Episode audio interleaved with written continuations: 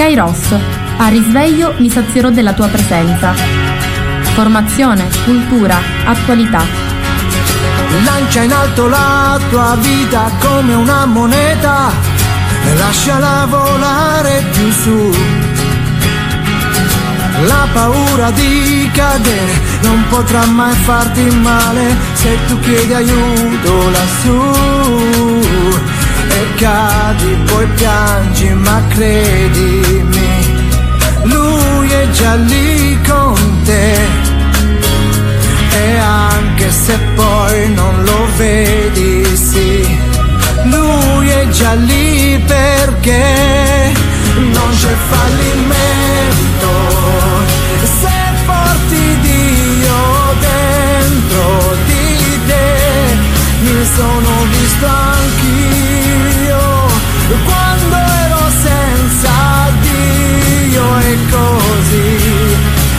eccomi qua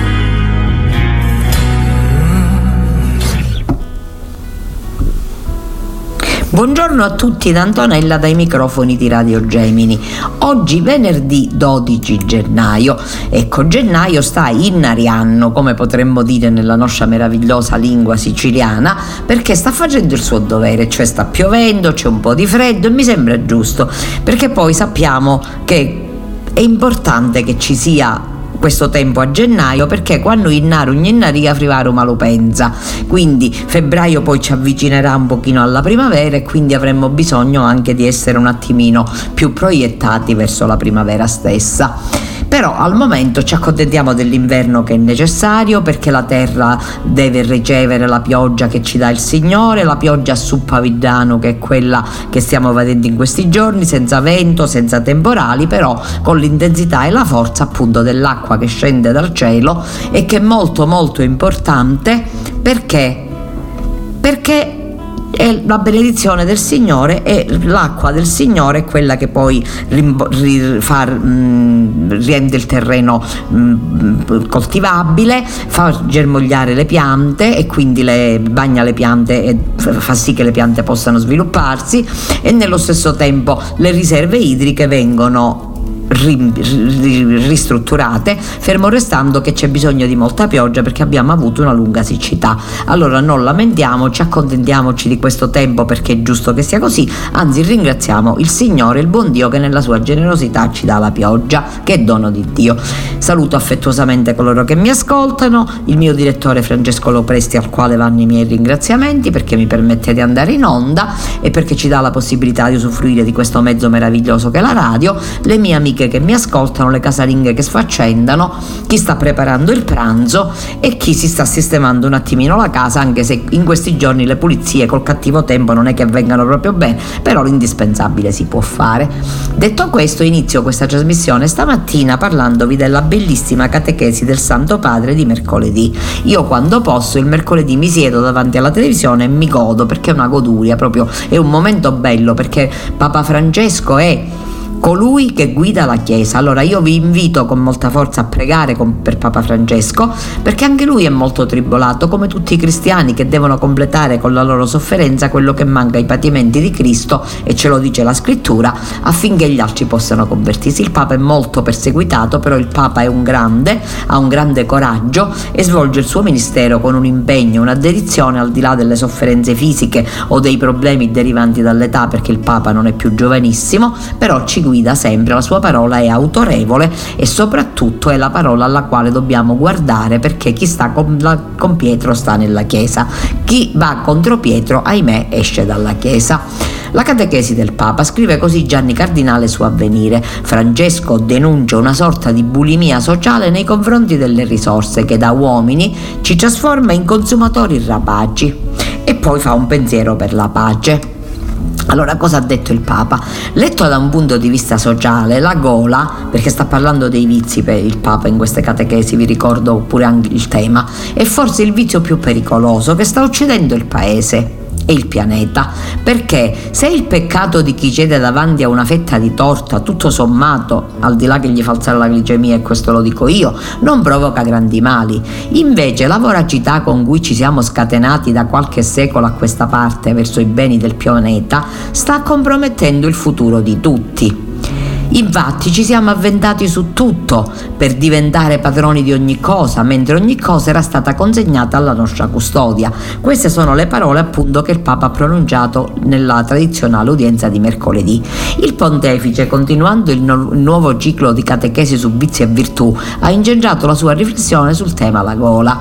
Nel suo discorso Francesco ha ricordato che nei Vangeli Gesù rivela la sua simpatia nei confronti delle gioie umane. Spesso lo vediamo a tavola e il suo comportamento suscita scandalo, perché non solo egli è benevolo verso i peccatori, ma addirittura mangia con loro e questo gesto dimostrava la sua volontà di comunione e di vicinanza con tutti, però chiaramente non piaceva a tutti, questo lo aggiungo io. Gesù poi fa cadere la distinzione tra cibi puri e cibi impuri quindi l'attenzione da avere è quella interiore, non sul cibo in sé, ma sulla nostra relazione con esso. E questo vale specialmente nella società del cosiddetto benessere, dove si manifestano tanti squilibri e patologie. Così si mangia troppo oppure troppo poco. Spesso si mangia nella solitudine e poi si diffondono i disturbi dell'alimentazione, anoressia, bulimia, obesità, malattie spesso dolorosissime che per lo più sono legate ai tormenti e alle pene dell'anima. Quando una persona non ha una relazione ordinata con il cibo, osservate il Papa, guardate come mangia. Mangia di fretta, con la voglia di saziarsi, ma mai si sazia. Non ha un buon rapporto col cibo, è schiavo del cibo. L'alimentazione, ha rimarcato Francesco, è la manifestazione di qualcosa di interiore, la predisposizione all'equilibrio alla, o la smodatezza, la capacità di ringraziare, oppure l'arrogante pretesa di autonomia, l'empatia di chi sa condividere il cibo con il bisognoso, oppure l'egoismo di chi accumula tutto per sé. In sintesi, dimmi come mangi e che anima possiedi e ti dirò che anima possiedi. E noi dobbiamo mangiare per vivere e non vivere per mangiare. Il pontefice quindi ha ricordato che anche gli antichi padri chiamavano il vizio della gola con il nome di gastrimargia, termine che si può tradurre con follia del ventre. Di qui la forte denuncia della dimensione sociale, del vizio della gola. Ecco dunque il grande peccato, la furia del ventre, quindi questa furia del ventre, sono, a, a, a, noi in nome di questa furia del ventre abbiamo abiurato il nome di uomini per assumere un altro.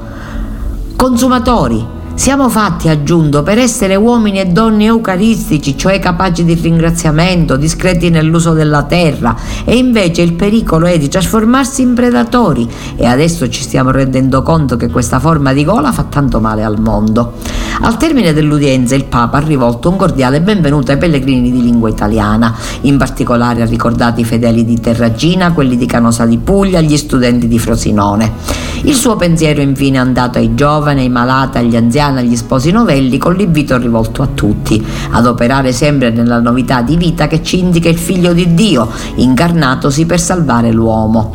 Prima della benedizione finale ha esortato a rinnovare la nostra vicinanza con la preghiera alla cara popolazione dell'Ucraina, così provata a quanti soffrono per l'orrore della guerra in Palestina, come pure in altre parti del mondo.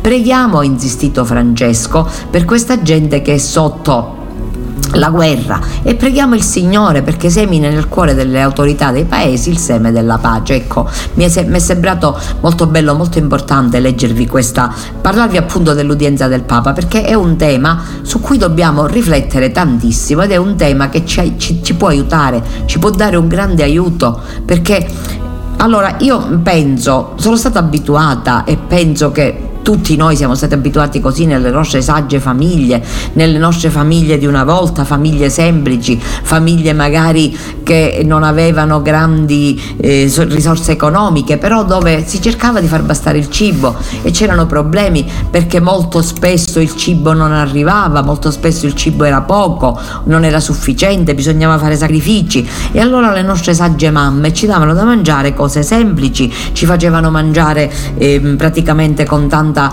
ehm, con tanto sforzo mh, mm, recuperavano le risorse, facevano sacrifici, si inventavano cose e facevano in modo che noi riuscissimo ad avere a mettere in tavola qualcosa. Poteva essere una buona pasta, poteva essere eh, il pane, poteva essere eh, di questi tempi ecco d'inverno i legumi, i ceci, le lenticchie, i fagioli che le nostre mamme si procuravano e poi le pulivano, le annettavano, le cucinavano e ce le facevano mangiare.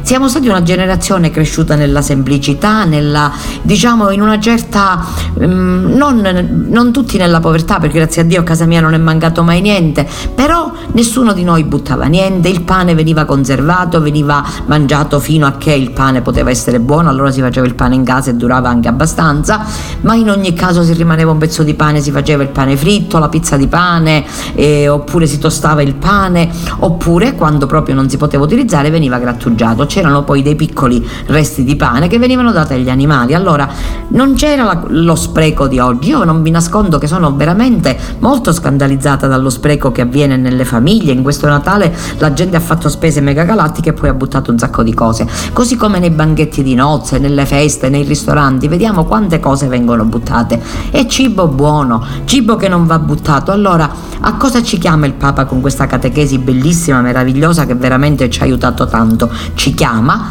a stare in una situazione un pochettino più austera, cioè a educare i nostri figli, a educare le nostre famiglie, a sapersi far bastare il cibo, perché per produrre il cibo ci sono grandissimi costi. Più cibo sprechiamo, più cibo si deve produrre e più energie e, e risorse si devono impiegare. C'è da dire pure che ci siamo quelli che il cibo lo buttiamo e quelli che il cibo non ce l'hanno. Quindi attenzione, ecco, io vi invito con molta forza nonne, mamme, zie, e mogli a rivedere un pochettino il nostro modo di mangiare, a non fare queste spese tremende in cui poi una poco di cose le buttiamo, a comprare quello che ci è necessario, a mettere in tavola quello che può essere mangiato e ad abituare i nostri figli a non buttare. E continuando la nostra trasmissione vi leggo un bellissimo articolo di Avvenire Raffaella Chiodo che scrive così il no alla guerra in Russia il coraggio delle donne.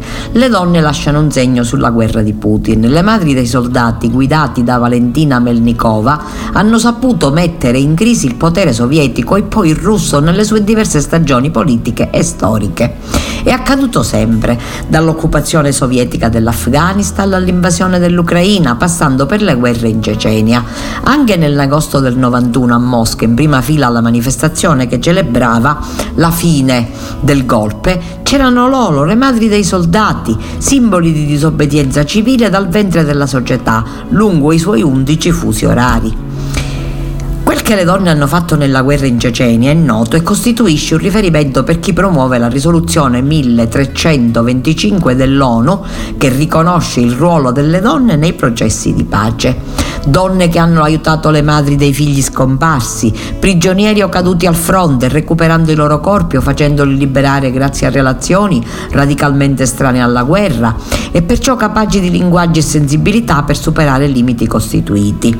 Nella guerra di oggi accade altrettanto, fuori dai riflettori, non si vedono o non si finge di vederle, si cerca di nasconderle sotto al tappeto perché sono un problema, disturbano chi le vorrebbe nell'esclusivo ruolo di creatrici di vite spezzate per soddisfare il bisogno di uomini per la guerra. Eppure loro agiscono, fanno rumore, nei modi e nei luoghi utili a creare ascolto e dialogo. Sono le donne che creano gruppi e associazioni come riporta il marito a sua moglie, iniziato con la donna andata a cercare il marito di cui non aveva più notizie. L'ha trovato prigioniero, poi lei ha scelto di restare in Ucraina per fare da tramite per altre donne e riportare altri soldati a casa e come dice lei, per fare il possibile per fermare la guerra. Qualcuno ricorderà i girotondi delle donne di Ulan Ude, capitale della Buriazia, quando Putin lanciò la mobilitazione. Protestavano mettendo in imbarazzo le forze dell'ordine che però non osavano arrestarle. Molte di quelle donne oggi sono vedove per aver perso i mariti proprio a causa di quella mobilitazione. Non hanno mai smesso di protestare. Hanno creato un'associazione di vedove, donne forti. L'organizzatrice è una donna che ha perso lei stessa e il marito. Per cercare di contenerne la rabbia, le autorità hanno messo a loro disposizione una sede e uno psicologo. Le donne si sono dotate di un avvocato. Come riportano sull'account Instagram e Telegram Bajacal People, la cosa più importante è che lì ci riuniremo e tra noi ci capiremo sicuramente ancora. Gli amici siano amici, ma quando perdi una persona cara non tutti capiscono i tuoi sentimenti e il tuo dolore.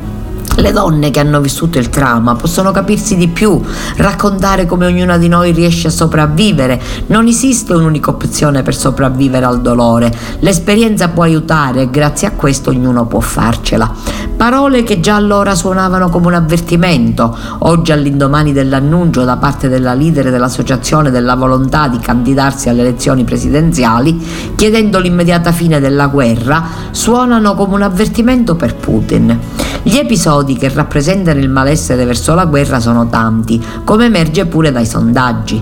Dal coro della piazza di Ekaterinburg durante il discorso di Capodanno proiettato sul grande schermo che manda al diavolo Putin, alla preoccupazione crescente per la violenza di ritorno dal fronte e per l'amnistia ai criminali in cambio del servizio al fronte, ai bambini della scuola vicina al lago Bajakal che accolgono i volontari in divisa giunti per sostenere i figli dei caduti con una famosa canzone contro la guerra per essere seguita da una cantante che sui social si esprime contro la guerra, alla rabbia delle donne sempre più arrabbiate che chiedono incontri pubblici e dirette tv perché un caduto buriato valga meno di una della parte occidentale del paese.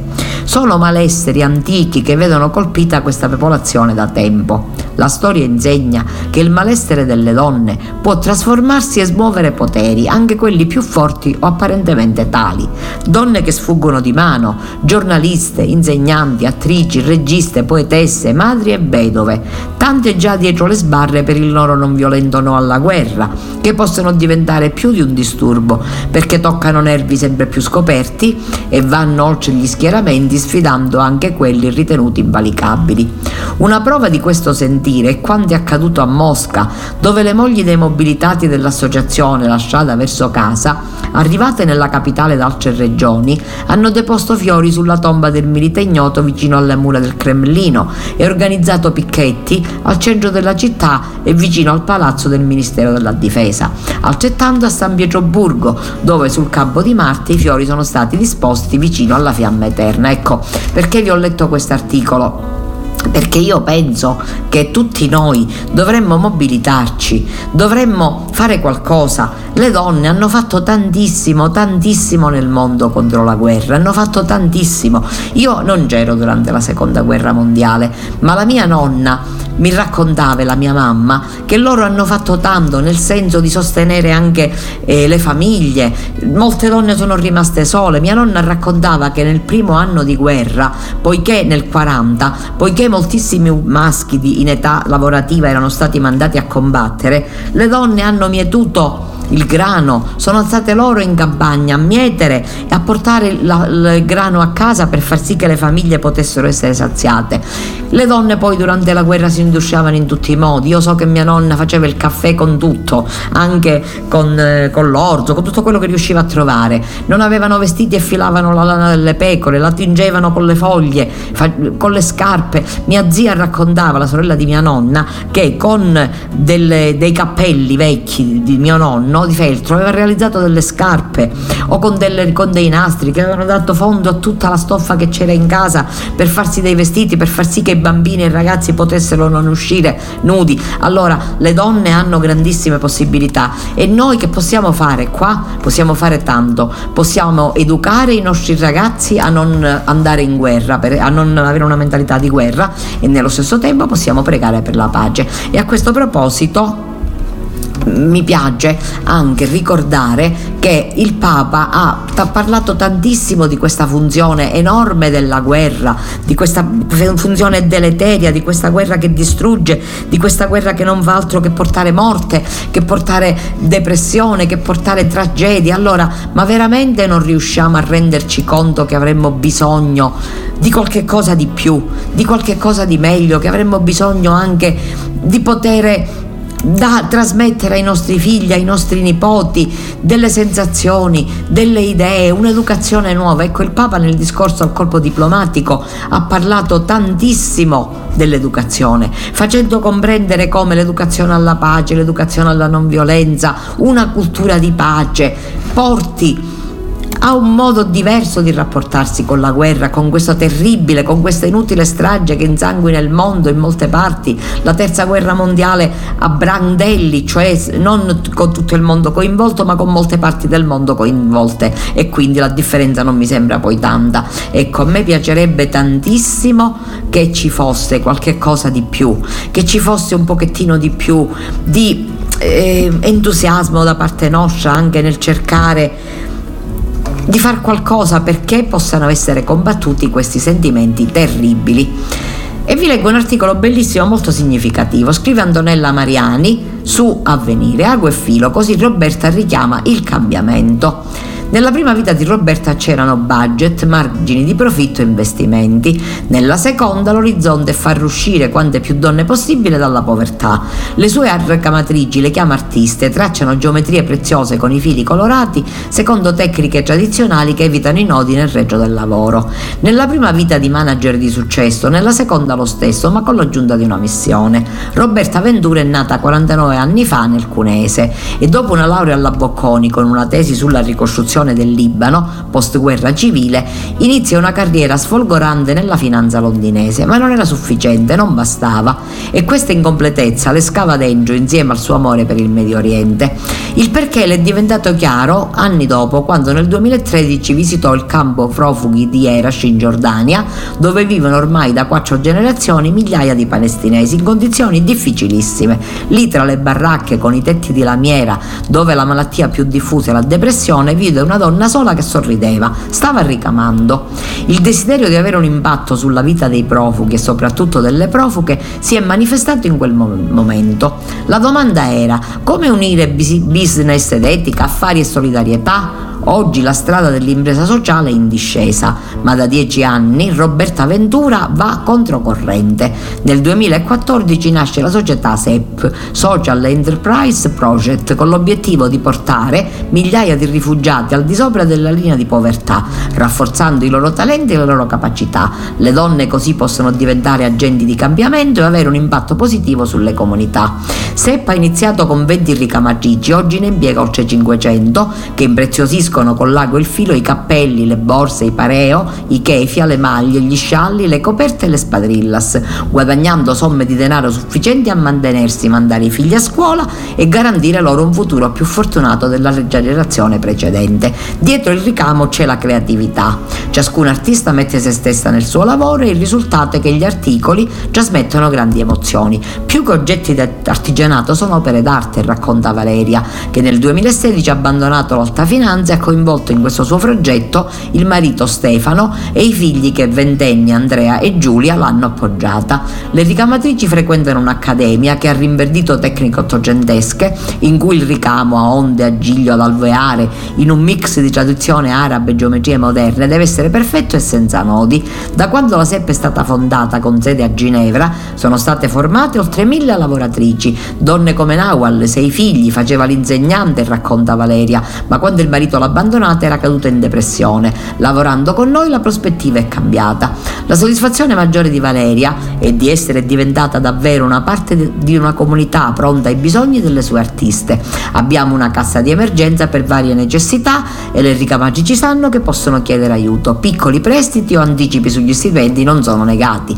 Paghiamo le ricamatrici ogni lunedì attraverso un portafoglio digitale, questo è importante anche come educazione finanziaria. Un altro punto fermo di SEP perché l'acquisto etico non deve essere necessariamente povero. I prodotti ricamati in questo campo, confezionati in cashmere, filati preziosi, vendono, vengono venduti in sei boutique, da Ginevra a Berlino, da Milano ad Amman. L'acquisto di un capo come questo, con caratteristiche, non deve essere mosso da pietà. Volevo che fosse riconosciuta la dignità di un lavoro artigianale e artistico, la qualità di un prodotto che per essere scelto deve prima di tutto piacere. L'impatto di Sepp, come auspicava Roberto, certo è sempre enorme. L'87% delle artiste dichiara miglioramenti nei sintomi della depressione. Il futuro passa attraverso la cura. Vi leggo un articolo di Salvatore Cernunzio apparso su Vatican New. Il Papa, marxisti e cristiani, insieme combattete l'illegalità, corruzione e abusi di potere.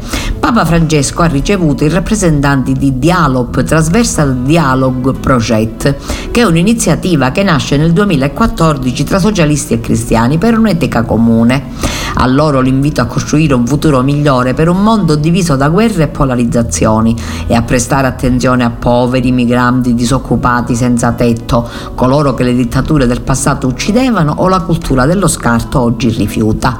Appello alla politica, non, non si faccia dettare legge da finanza e mercato poveri, disoccupati, senza tetto, immigrati, sfruttati e tutti coloro che le dittature del passato uccidevano e la, che la cultura dello scarto del presente trasforma in rifiuti. Dal trattamento loro riservato si misura il livello di civiltà di una società.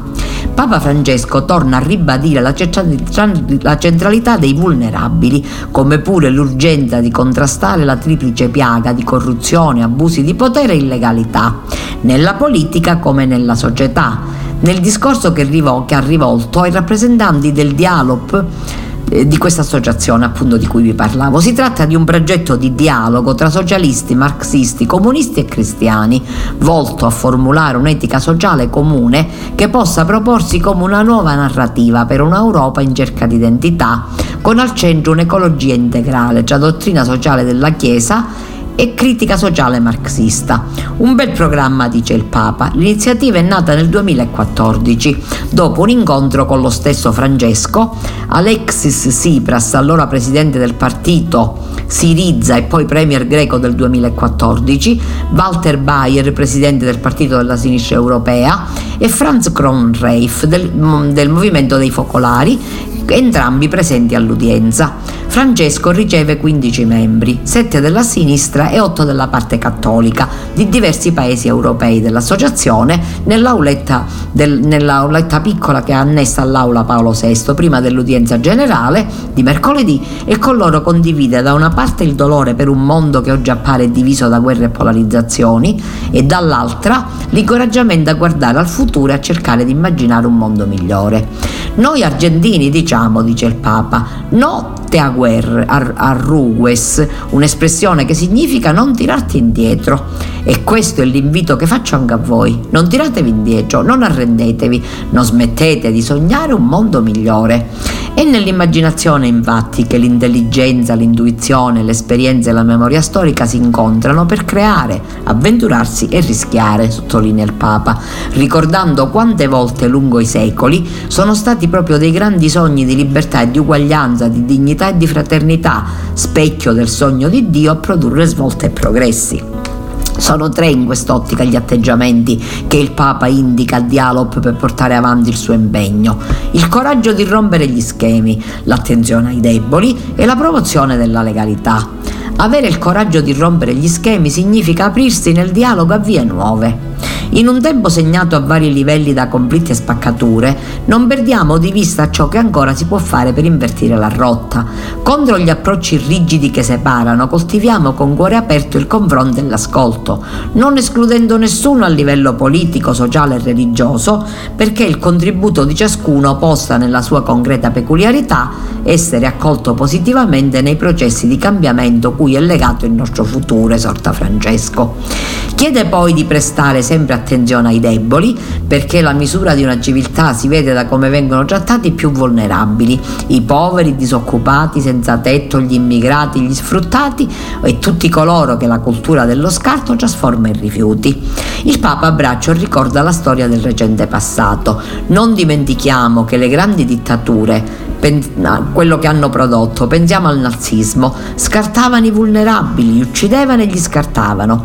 Questo, quindi si rivolge a chi detiene responsabilità politiche. Una politica veramente al servizio dell'uomo non può lasciarsi dettare legge dalla finanza e dai meccanismi di mercato.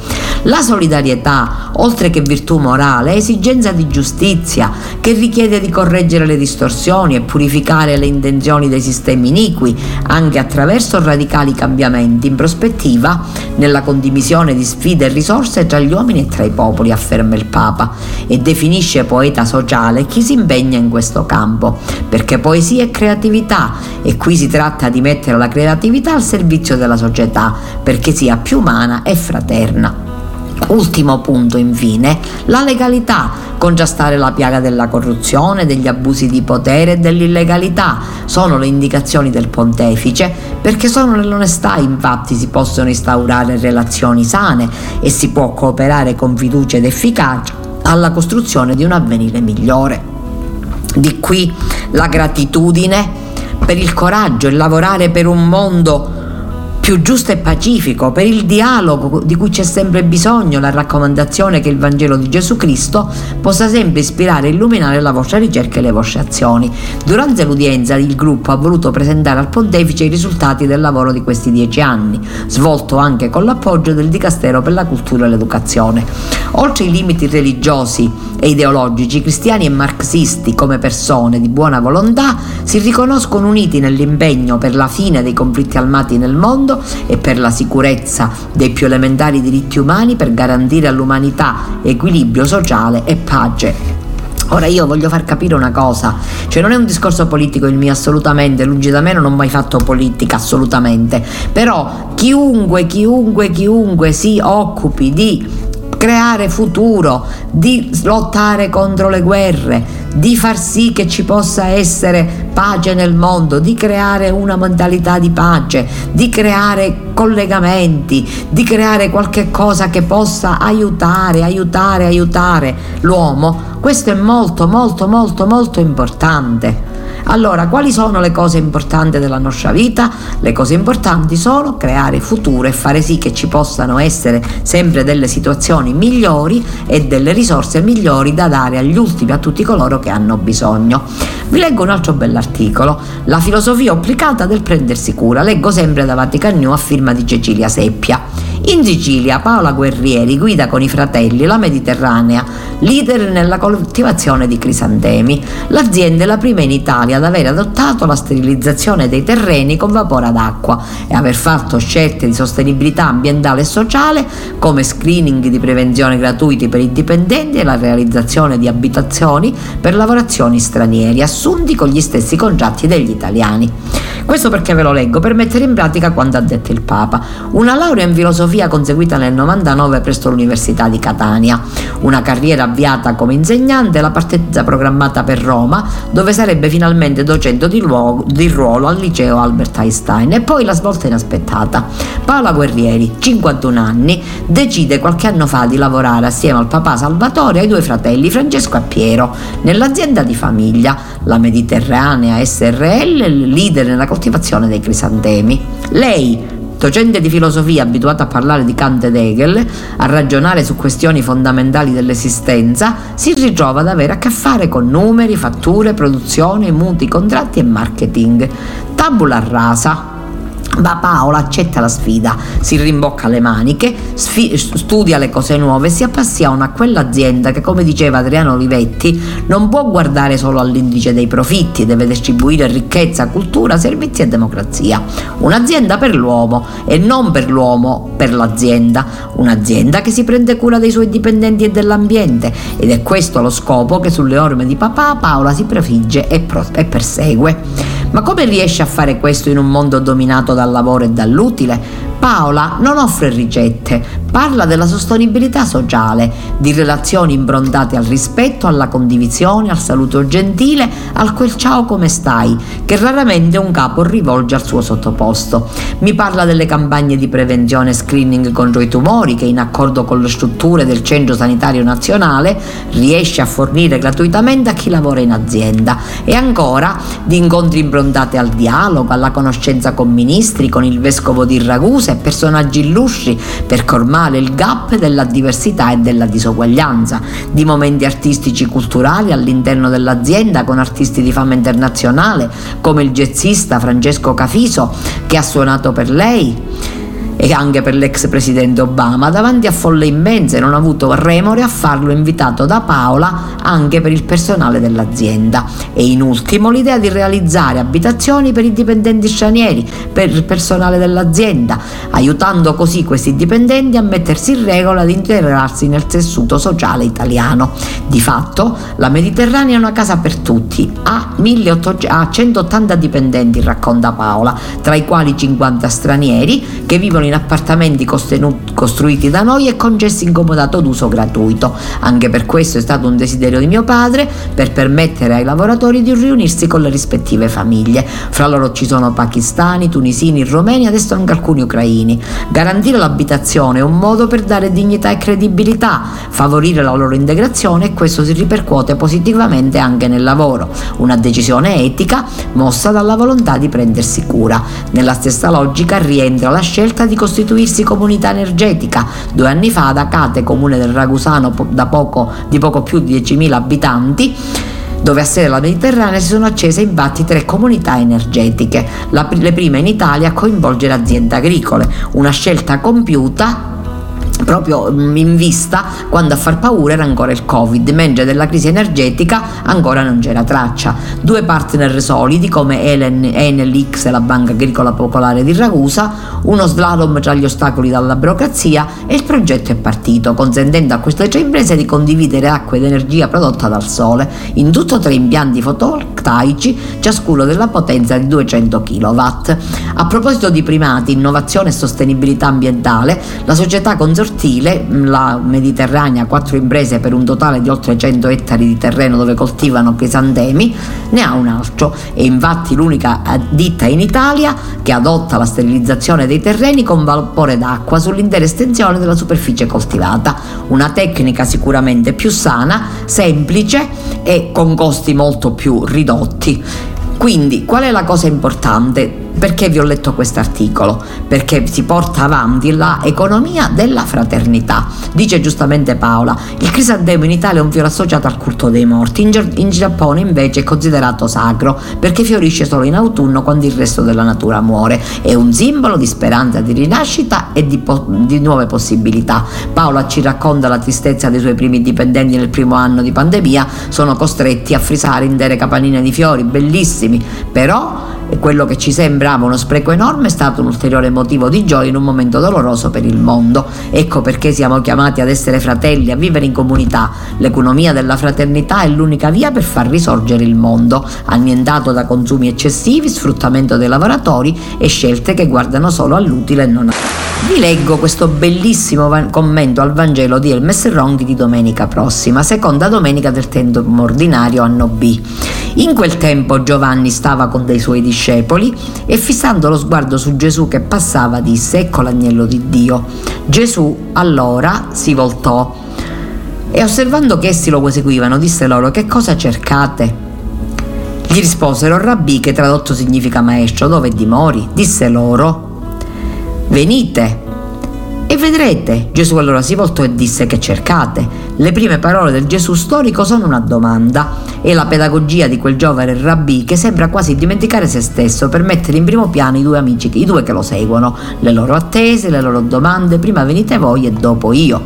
Amore vero mette sempre il tu prima dell'io. Le parole del Gesù storico e le prime del Cristo risorto sono la stessa domanda raddoppiata. Che cercate? Donna chi cerchi? E rivelano che il maestro dell'esistenza non vuole imporsi, non gli interessa stupire, abbagliare, indottrinare, ma la sua passione è farsi vicino, mettersi a fianco, ascoltare, rallentare il passo, l'arte dell'accompagnamento. Che cosa cercate? Con questa domanda Gesù non rivol- si rivolge all'intelligenza, alle emozioni, alla volontà dei due, ma va più a fondo. Non interroga la teologia di Maddalena, ma scende nella sua nuda umanità e formula un interrogativo al quale tutti sono in grado di rispondere, i colti e gli ignoranti, i laici e i religiosi, i giusti e i peccatori.